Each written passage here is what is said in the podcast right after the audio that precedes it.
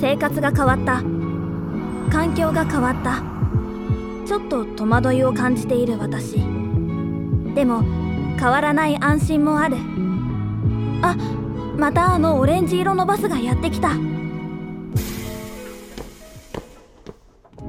私がいつも乗るバスは明治産業のラッピングバスらしい。ラッキーシートに座れたらその日はいいことがあるんじゃないかと期待してしまう。明日もまた乗れるかな？あなただけのプラスを提供する明治産業。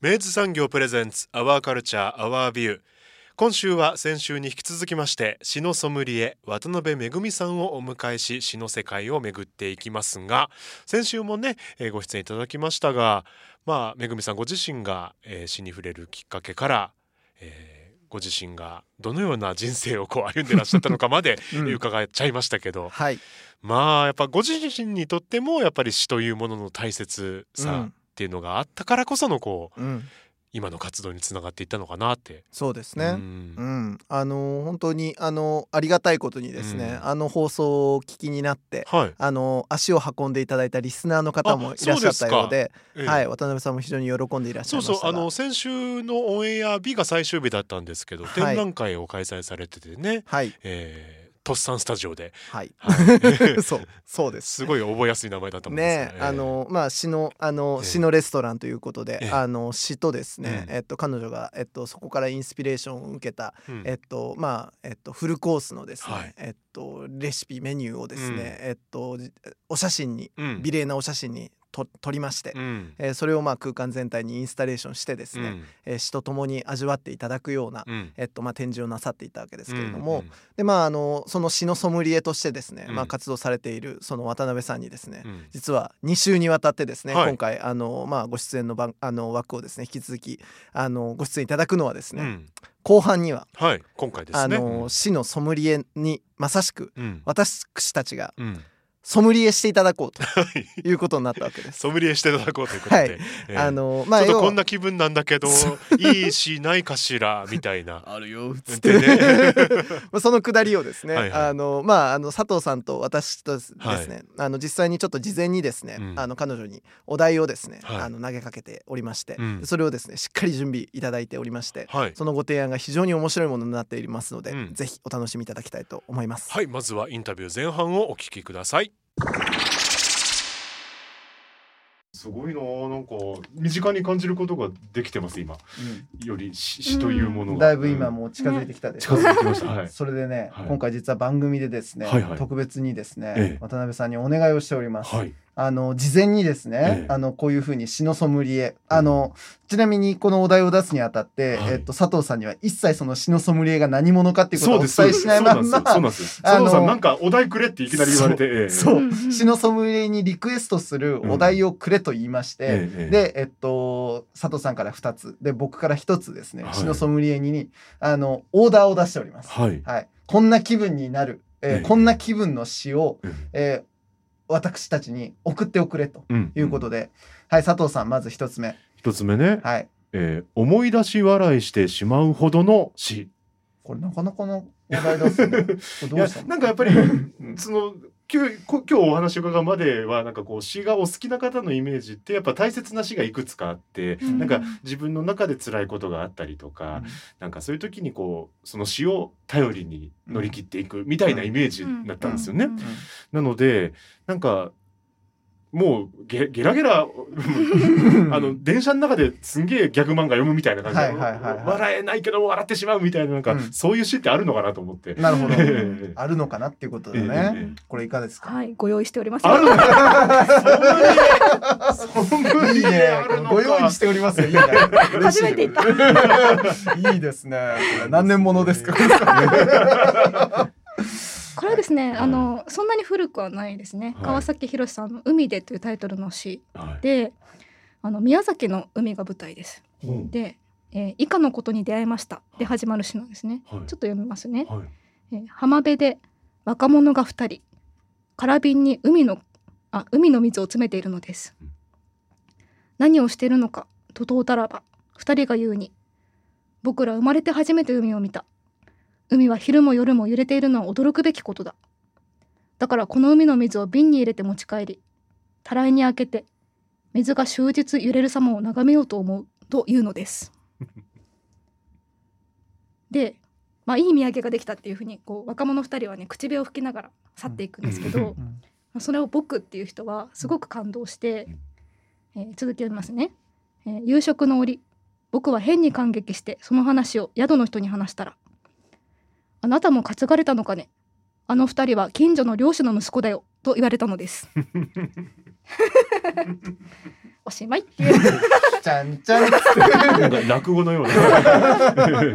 物語でしたけど、いや面白いですね、これをもって詩と言うんだよ。なるほどな、驚きですよねちょっとね。本当ね。あのなんか詩ってもうちょっとなんかね抽象的で、うん、あのなんかこうなんかね、うん、あのこちらの解釈に投げられる感じがあるのかと思いきや、ねね、割と物語の程度。オチがある感じ、ね、そうですね。ある感じですけど、うんうんなんかこう海に感動してそれを海のあの空の瓶に入れて、たらいに開けてそれを眺めようと思うっていうのも面白い面白い。それも面白い。それも面白いんだけど、あの漁師の子息子かいみたいな、ね、何？騙されとったんかいみたいなね、でもですねなんというかこの書きぶりがもうこんなことあったんで聞いてうふふみたいな、ちょっとこう喜んでる感じの書きっぷりだなと思っていて、うん。騙されたんだけどすごく豊かな経験だったみたいな。だからガハハじゃないけどちょっとくすっと笑えるような、うん、いやわかりますわかります。うんうんなんかこう気持ちがなんかなぜか晴れやかになる感じの、うん、そうですね。ね、その登場してる人たちは誰もそんななんか意地悪じゃなくやってるようなイメージで、うん、なんかちょっと慈しみのようなものね、うん。うん、感じますね、うん。なるほどな。そうですね。もう一編ありまして。ソムリエ。ソムリエ出すね。これもういくら欲しいですよ、ね、このワイン。ワインもほらあの一個持ってもう一個大体やるじゃないですか。さすがだな。ちょっとね、はい、味見させていただきましょう、もう一つはですね、私が大好きな窓道夫さんの、えっ、と「赤ランちゃん」っていう詩なんですね。はい、えー、これえっと4番まであるので、それ一部だけ読むと、はい、何にもわからんわからんちゃんがいてねお仕事始めたトンカチ持ってトンテンカンチンプンカントンチンカンみんなが笑った笑ったっても平気毎日毎月毎年仕事トンテンカンチンプンカントンチンカンまあ、こんな風にこうどんどんリズムよく続いていってですね、うん、最後は「皆さんさようなら月まで行ってきます」「ぐらぐらよたよた夜空に消えた」「トンテンカンチンプンカントンチンカン」っていう風に終わるなるほど、うん、なんかリズムが心地いいですね、うん、なんかあのトンテンカンチンプンカントンチンカン。トンチンカン。そうですね。これうまいね。これね。なるほどな。いいですね。でもね、なんかね、チャーミングですね。これね。うん。まあ、でも、こう、皆さんがこう。詩人だと思って谷川俊太郎さんもおなら歌っていうのを作ってたりとかですね、はいうん、私それ小学校3年生ぐらいの時に小学校3年生の時は4年生5年生とか上級上級生のまあ、廊下をこう歩いてた時に、うん、おなら歌がすごい大きくこう廊下に張り出されていて 詩っていうのは美しいものだと思い思ってた小学校3年生、衝撃。しかも学校でねやっぱ男の子がそういうこと言うとちょっとタブーみたいなところを、まさかのこんな詩がドーンとみたいな。そうですよね。詩の大家と言われるようなね、うんうん、あの先生が なんとおなら歌ですおなら歌、ね、あれ巧妙なんですよねすごく。巧妙なんですめちゃくちゃ巧妙ですね、はあ あそう大人になって気づいた。あれは巧妙。ちょっとこのおなら歌の巧みさをねまたね、掘り深めるとねもうねちょっとねもうねあの楽しみがね 増えすぎるので。はい。じゃあちょっと次あのもう一個ね佐藤さんあのお題をねいただきました。すいませんなんかなんかいくつかあげてどれか選んでいただこう、お題もどれか一つ選んでいただこうと思ってたら二つとも考えていただいてたみたいです。すいません本当に。ソムリエ欲がちょっと。そう言っていただけるとあのもう一つはあの今日のお話結構なんか聞いててあ確かにそうなのかって思ったんですけどあのやっぱ他の感覚、うん、あの、うんうんうん。ねえー、なんか味覚もそうですけど、うんうん、僕あの嗅嗅覚にこう訴えかけるような詩ってあったり、うんうん、なんか詩をこう見てたらこう音が流れてきたりとか、なんかいろいろ多分リンクする部分はあるのかなと思って、うん、もう詩を読んでるだけでなんかそのその何何らかのこう香りを感じるような、うん、なんかそんな詩ってあったりするのかなと思って。そんなお題を投げてみたんですけど。ございますよ。ございますか？ございました。ございました。ございますというか、やっぱり、あの古来からですね、やっぱ香りをこう例えば香りからこう昔の人を思い出すみたいな詩があったりとか、はい、まあ、すごくまあ恋愛のシーンとかでですね、よく、まあ、ドルチャンドガッパーナじゃないけど、いや本当そうですよねまあ、そういうこう香りがするものたくさんあって、でもちょっと今話して実は5編ぐらい選んできたんですけどちょっと2つぐらいに絞ろうかな。はい、一つ。ソムリエも。ソムリエ。一ついきます。はい、えっと短歌ですね。はい、えー、手のひらのぬくみ伝うるブランデー。飲み干せば君になだるる牛を道来る。えー、手のひらのぬくみ伝うるブランデー。飲み干せば君になだるる牛を道来る。これはうまいな。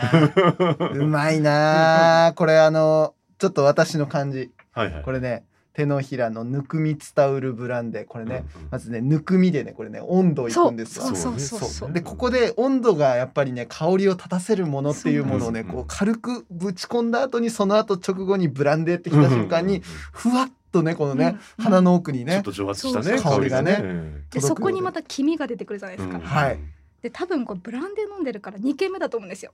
なるほどなるほど。2軒目のちょっとこうやっぱ体温上がってブランデーも発して「君います」ちょっとなだれちゃいますみたいな。はいはいはい。牛を道来るですからね、最後ね、だいぶ来てますよね。これはだいぶ高まっとるね。そうね。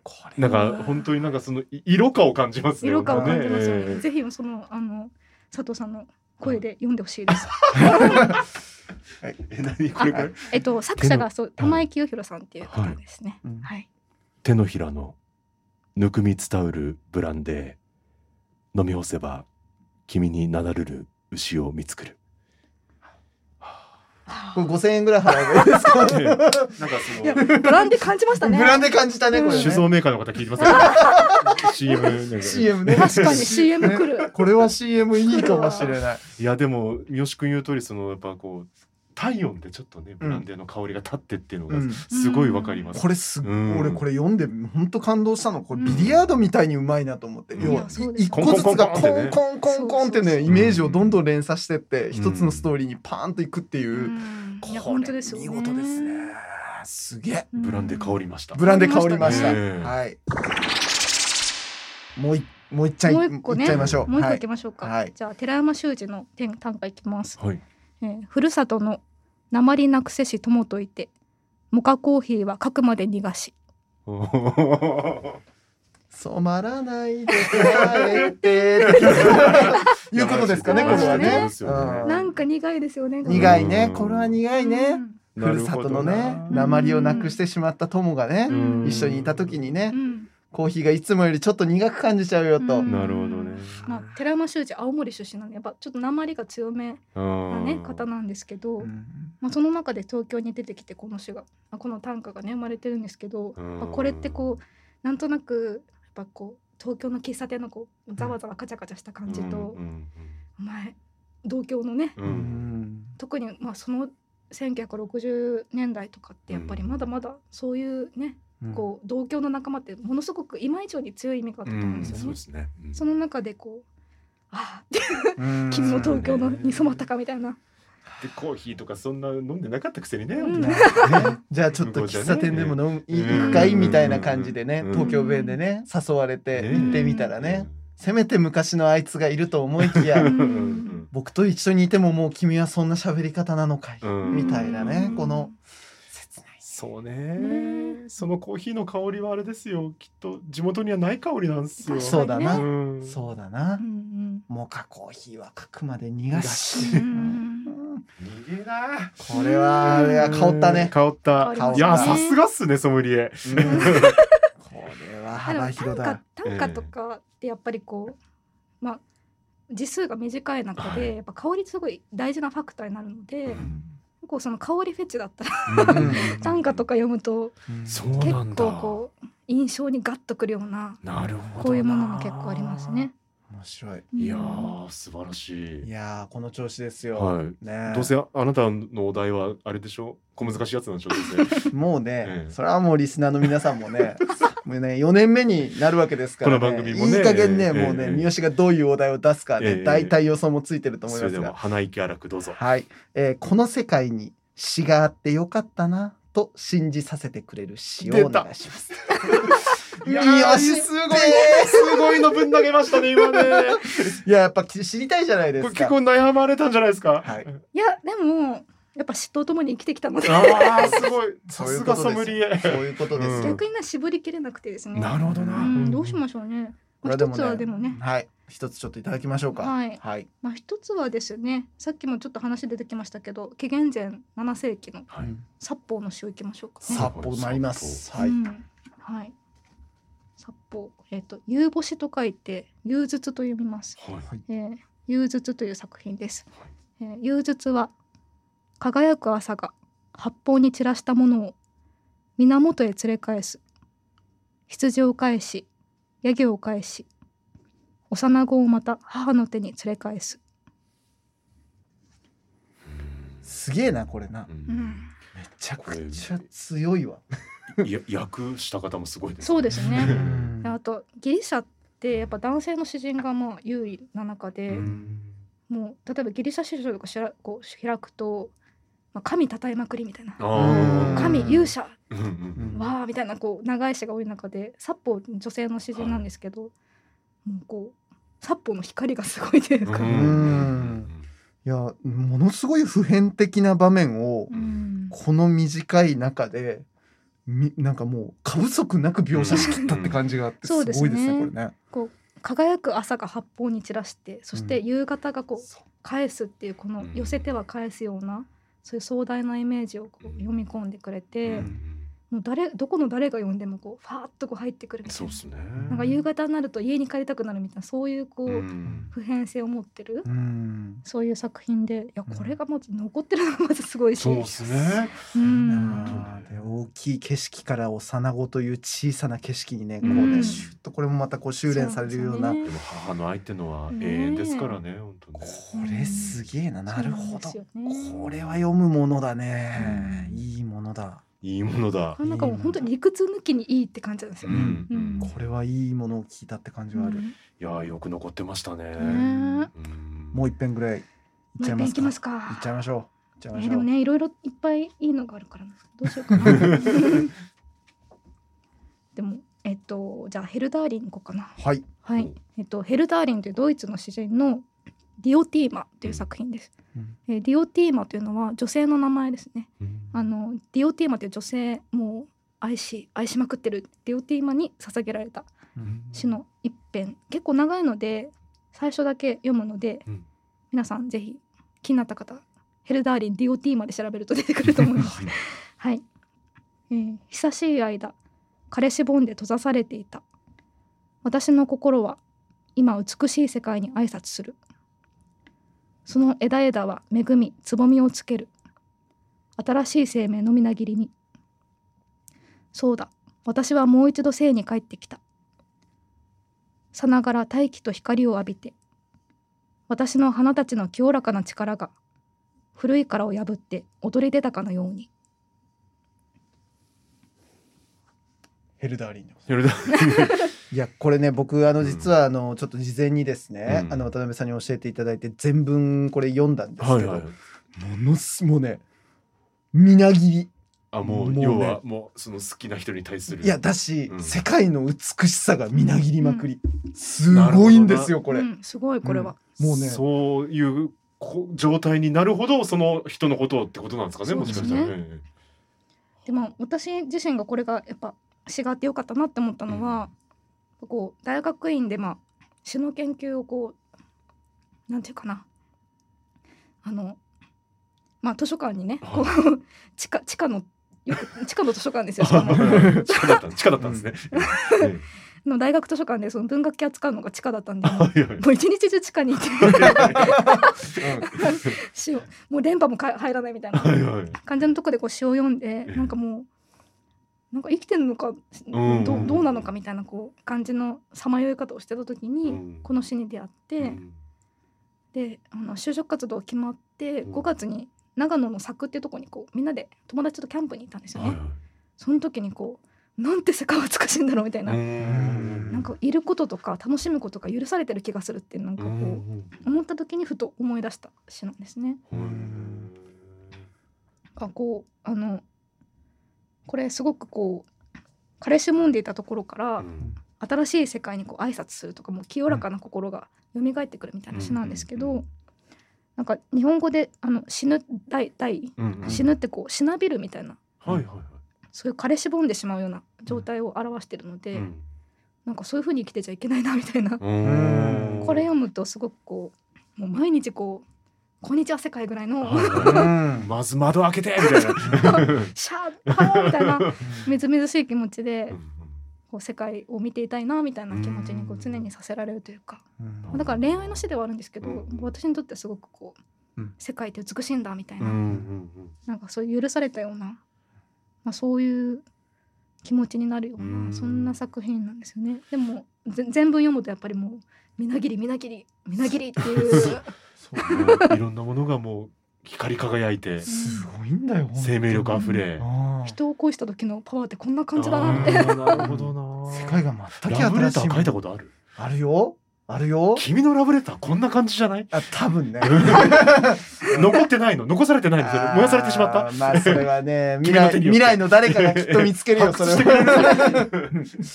数十数百年後ぐらいにねそれがね何かの詩として残っていればとか言って、うん。いやでもこれ本当に素晴らしいですからこれあのヘルダーリンのディオティーマ、ディオティーマ。はいぜひちょっとね。ヒューズぜひ三好さんに読んでいただきたい。ちょっとちょっとあのそう最後にね、あのそうあのすみませんねなんかねあの実はあのこのお題をね、あげた時に、あの渡辺さんから、こんなのもあるよって言って、あの教えていただいたのがね、あのちょっと良かったんですよ。であのそれを少しねあの、今あの読めよと。お前読んだれよと。お前読ん。だれよと。これ結構あのなんかフランクな言葉で訳されてるので男性が読んだ方がかっこいいかなと思って。なるほど、えっと、ラングストン・ヒューズってアメリカの詩人の助言という、はい、えー、アドバイスっていう作品です。では三好先生。お願いします。ちょっとこれちゃんと読めるかな？はい、参ります。ラングストンヒューズの助言という詩でございます。はい、みんな言っとくがな。生まれるってな辛いし、死ぬってなみすぼらしいよ。だから捕まえろよ。ちっとばかし愛するってのその間にな。という詩でございます。兄貴。これしびるでしょ？兄貴。しびるんですよこれ。かっこいいんですよ。のそのベランメク調で あえてねする程度みたいなする程度みたいな話ですよ。これいいですよね。うん教えていただいて。そうあのアフリカンアメリカンのね詩人でいらっしゃるんですよね。なんか結構こうブルース的な、あのジャジーなこう疾走感のある詩をよく書いていて、木島はじめさんっていう人の詩がの役がですね、はい、またこうかっこいいというか、うぴったり合っているっていう作品ですね。なるほど、やっぱほらブラックミュージック好きとしてはさ、ね、なんかピンとくるものがあったんだと思うんだわ。すごいヒューズ好きになっていただいてめちゃくちゃ嬉しい。私もヒューズ大好き。早速古本で三冊買うという。買っちゃいますよね。あります。さっき持ってたのそれなのね。それです。そ のありさまです。結構希少本なんですよ。あのあんまり売ってないので。あじゃあそれまだ出会えたっていうのがもしかしたらね。そういう希少なものにね。ヒューズはですね、その私が研究してた寺山修司が結構好きだったので。私は寺山修司研究してたからその周辺の詩めちゃくちゃ読み分かってああそうなんですね。ほらもうこんな調子で。詩 のソムリエ迎えるとほら大変なことだろうが。面白いな。こうかったですよね、はい、もうこれもあの定期ゲストということでね。そうっすね、はい、あの詩のことで。リスナーさんから定期的にちょっとこんな気持ちになりたいとか、こんな状況なんですけどみたいなのが届いたら、うんあのお忙しいとは思うんですけど、全然行きます行きます。ねでも確かに面白いな。そうですね。お悩み相談室みたいなので、で、あのお悩み人生の悩みとして一応佐藤が答えつつ、それを詩で答えるならばみたいな感じで渡辺さんにもソムリエっていただくと。ソムリエってね。うん。いいんじゃない？これ。そうですよ。なんかこう詩人たちがやっぱこうピュアゆえに激しい生き方してるから、そういうところとかもちょっとあの皆さんの力になるかもしれないですね。確かに、確かに。そうか、やっぱ詩人って結構そのご自分のそのなんか心持ちとかと向き合うのも結構やっぱ大変だったりする人が多いんですかね。あの皆さんが結構優等生なイメージを持たれていると思われる北原白秋先生。ありますね。実は20代後半ぐらいであの不倫をして牢屋に入れられてしまうという、うん、なかなかみたいなことがありまして、その頃からまた作風がガラッと変わったりとか。そうですね。いやだからなんかねあのいいですね。あの人生で一番めっちゃもう私も局面の局面じゃいって思ったら大丈夫ですって。それ詩人でこういうこういう感じですみたいな言っていただけるっていいですね。もうこれまで私もリクエストいろいろもらって、まあ、例えばこう大大事な人が亡くなった時とか、まあ、そういうのもあるし、ダメダメな詩が読みたいとか。ダークな、ね。うん、ダークなやばいのが読みたいとか、はいはいはい、なんかロックなのが読みたいとか結構いろんなものを寄せられて返してきたので、はい、結構いけると思います。どこ投げても打ってくれるそうです、はい、ごご用意をさせていただきます。これがこれがソムリエですよ。さすが提案力。よかった。今日のソムソムリエ力をあのなんか発揮できてなんか嬉しかったです。いやもう 本当にもうこれありがとうございます。あの定期的にあのこれはもうお迎えすることが今あのオンエア上で確定しましたので、はい、ぜひとも今後とも。恋愛とかもね、あの恋の始まりから盛り上がり、あでも盛り上がりの詩が意外とない。ああその時はもう詩は必要ないのかなその時って。恋愛でヤホーな時はもう多分詩読まないんですよね。面白面白い。でも確かに始まりと終わりが多いんですよね、うん、始まりはそれはもうねだってそれも光り輝いてるそれはもうねそれは詩書きたくなるよそりゃでこの今日ちょっと佐々木幸綱っていう人の持ってきあの歌集を持ってきてるんですけど、はい前半めちゃめちゃ恋してるんですよ。うん、このゴッドファーザー感がある。かなり悪そう。すごくあの最初の方であの美しい少女一人を好きになり夏のひと日の疲労を新しいっていうね、疲労疲労がこう新鮮だっていうねそういう詩をもうめっちゃ恋してるじゃんみたいなのから31ページあたりで振られるんですよ、ね。早い。早い、人生。もうバカ野郎とか言ったり、君こそ寂しがらんかとかなんかねちょっとねあのなんかやべ楽しいこれ。これ面白いな。なんかわ振られたとか言うの。わ結構直球に書くんですね。そうそうそうそう。すごいんですよ。31ページでねもうここら辺があれあれくれってバカ野郎って。本当大きいみたいな。これはいかんね。これはいかんね。えさっきの写真のおじきがですよね。このおじきが。だいぶ繊細な心もねやっぱり持ち合わせつつ。バカ野郎っつって。バカ野郎っつってね。寂しがらんかっつって。これ面白い君こそ寂しくないかっていうめっちゃ強かったる。多分全然相手寂しがってないと思うんだよ。そうですね。片思いだからねこれねもはやね。ああちょっとそういう一つ一つも今度で機会と紹介してほしいいやこれやっぱあれですね。あのやっぱもう本当になんか作家決めて掘っていくとか、ちょっとこれいろいろお願いできることありますねこれね、ありがとうございます。いやだしねこれ実はね美術と詩もねめちゃくちゃ近いですからね、あの詩がテーマで美術になってるものもあれば逆もしかりですから、とにかくねここ掘り深めたらね、これもうめちゃくちゃいい先生見つけたぞですよすごい楽しみ方が。先生じゃなくてもうソムリエソムリエでしたソムリエでした。ねソムリエ見つけたりです。ね。この番組の今後にご期待ください。ということですね。まずはあの今日まで詩のレストラン店やってますんでね、はい、えー、チェックしてください。ありがとうございます、えー、今日はどうもありがとうございました。ありがとうございました。お引越しに伴いガス電気を使いたいまたは止めたいとお考えのお客様。お引越しが決まったら明治産業へご連絡を。アプリからでもインターネットやお電話からでも24時間いつでもお受け付けいたします。お引越しのガス電気のお問い合わせは明治産業までご連絡を。あなただけのプラスを提供する明治産業